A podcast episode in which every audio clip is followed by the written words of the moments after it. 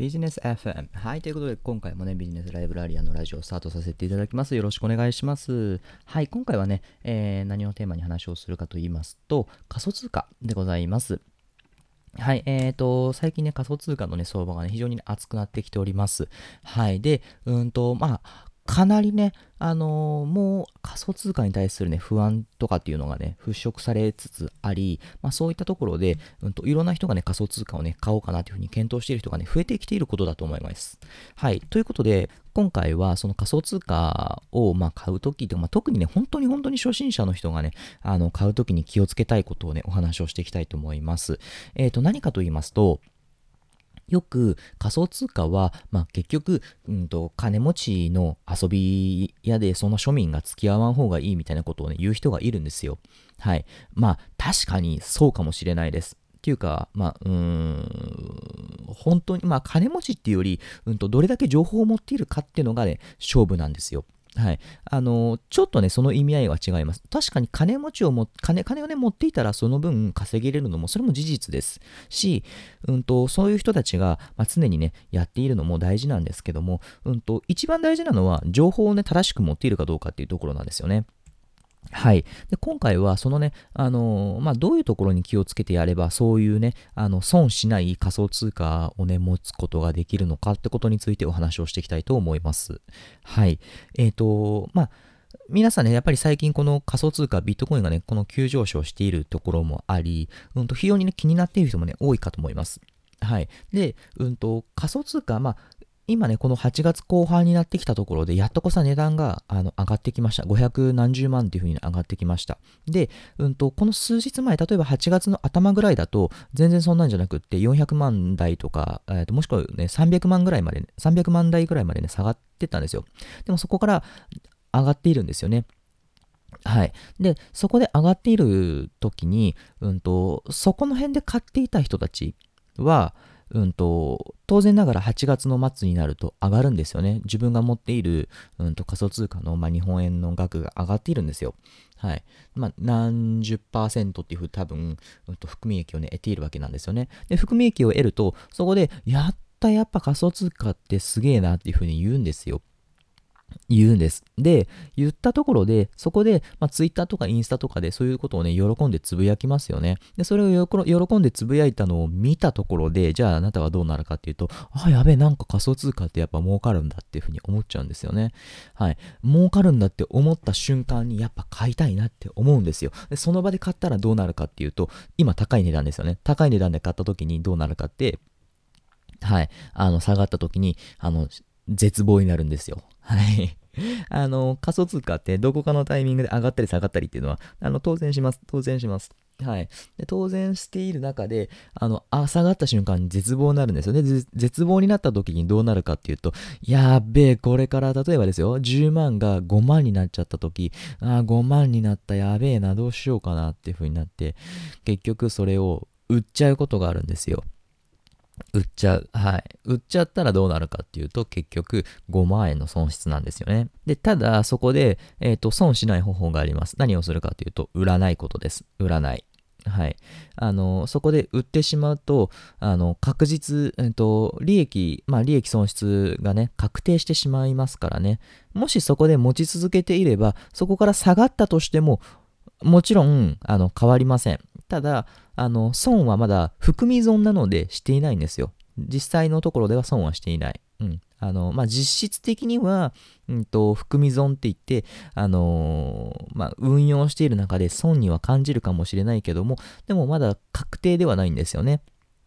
はい。で、えっ、ー、と、ただ、まあ、それからね、えっ、ー、と、もしかしたら上がる可能性もあるし、もしかしたら下がる可能性もある。で、そういう可能性に欠けている状態が、そのまだ持ち続けているっていう状態なんですよ。ただね、そこでやっぱりさっき言ったように、えー、10万から5万に下がったところで、えー、確定、えっ、とね、売り払ってしまうと、確定してしまうっていうことになって、つまり、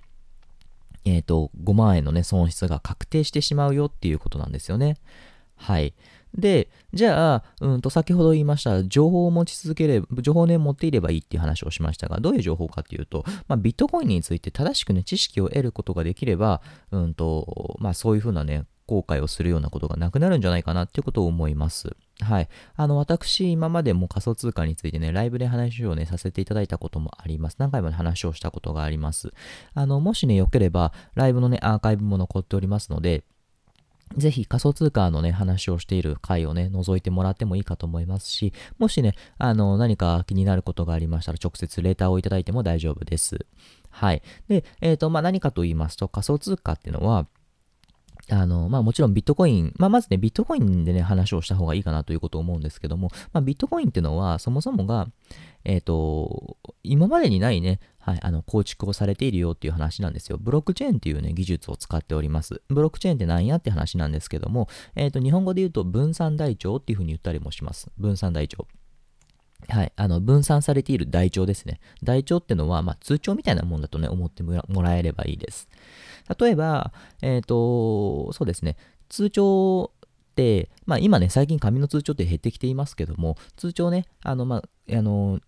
スマホ上の、ね、通帳もありますけど、どういうところね、通帳を使うかっていうと、うんと、銀行からね、引き落とした、引き出したときとか、もしくは預け入れたときに、あの、お金の動きとしてそこに残りますよね。紙にね。で、あの、その、これをやったよっていう記録が残りますよね。とか、あとは、えっ、ー、と、例えば、誰々さんが誰々さんに、えっ、ー、と、お金を振り込んだよっていうようなことも、えー、残りますよね。で、そういう通帳が分散されているってことは分けられているんですよ。分けられていてどこに分けられているかっていうと、基本的には、えー、ビットコインをやっている人、誰しもが全てを持っている状況になります。だから例えば A さんが B さんに10万円お金を渡したよっていう時に A さんが B さんにお金を渡したってことは今までの銀行だったら基本的には A さんと B さんと銀行しか知らないわけですよ。だってそこにしか通帳記帳されないので。ですけど、ビットコインになるとどうなるかというと、A さんが B さんに、えーと、お金を10万円渡したよってことが、なんとなんと全世界の人がね、わかるわけなんですよね。はい。それってプライバシーないじゃんっていうふうに思うかもしれないんですけど、そうじゃなくって、A さんと B さんっていうのは、まあそのね、かなりね、何桁もね、なる、えっ、ー、と、暗号でね、暗号化されているので、それはね、わからないんですけども、A さんの通帳から B さんの通帳に10万円入ったよってことが、なんと、えっ、ー、と、いつでもどこでもね、わかるシステムになってるんですよ。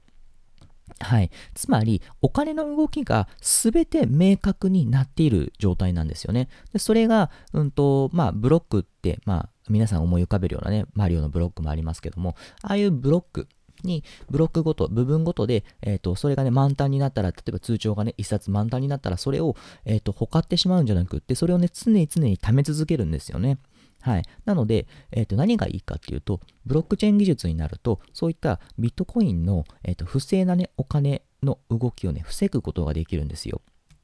これってすごいですよね。はい。今までにないことなんですよ。不正な動きっていうと、例えばあまり馴染みがないかもしれないですけどね、聞いたことあると思います。例えばマネーロンダリングみたいなやつとか、はい。あとは、えっ、ー、と、えっ、ー、となんだ、偽札を作るとかね、うん、そういったことがなくなってくるんですよね。はい。なので、うん、とそういった意味でブロックチェーン技術であるビットコインっていうのは安心度が高いんですよ。はい。だから、これから先もね、あの、上がっていくんじゃないかって言われているのは、そういうところなんですよね。ただもちろん、うんと、まあ、それがね、絶対かって言われたらね、なかなか難しいところでもあります。100%っていうのはね、ありませんので、絶対っていうのはないので、あの、まあ、絶対、ね、100%上がるかって言われると、それはね、あの、難しいところではありますけども、まあ、そういうね、考え方もあるので、私はね、個人的には上がるんじゃないかなってことを思って、えっ、ー、と、常にね、買い続けて、持ち続けております。はい。えっ、ー、と、ビットコインもね、まあまあね、あの、まあまだね、えっ、ー、と、金額になってきましたけどね、そういった感じでね、持ち続けております。ですので、あのー、まあ最初にもね、言いましたけど、そういう情報を持っていれば、うんと、やっぱりその10万から5万に下がったところで、やべえ、売ろうかな、どうかなっていうふうに迷うことってなかなかないですよね。はい。ないんですよ。私は下がったところで、いや、多分これまだいけるなって思って、逆にそこで買い増ししちゃったりもするんですよね。はい。そんなぐらいです。はい。ですので、あの、そんなにね、うんと、まずそこでね、気にしなくていいよっていうことも含めて、はい。あの、これからね、ビットコインね、どうしていくかなっていうのをね、ぜひね、考えてみてほしいなってことを思います。はい。あの、ただね、あの、基本的にね、ビットコインとかね、まあそういった投資関連もね、すべてね、あの、自己責任でね、やることになると思います。し、一番はね、余剰資金でやるよってことが大事です。余剰資金っていうのは自分がね、なくなってもいいお金っていうことですよね。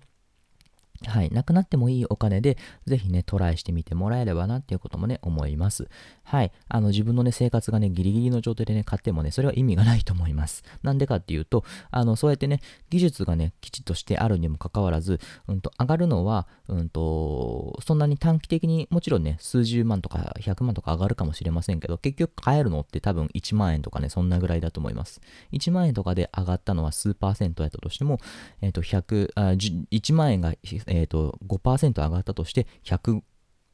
えっ、ー、と、1万500円ですよね。はい。500円の利益なので、あの、そんなにね、はい。あの、生活をね、切り崩してまでやることではないです。はい。ですので、まあ、その辺はね、自分のね、はい、あの、ことを考えながら、えー、自己責任でね、トライしてみてもらえればなってことを思います。はい。あの、ということでね、今回は初心者に送るね、はい、仮想通貨の話をね、させていただきました。はい。またね、次回ね、次回じゃないか。はい。いつかね、また仮想通貨のお話をしていきたいと思いますので、ぜひお願いします。また次回お会いしましょう。じゃあね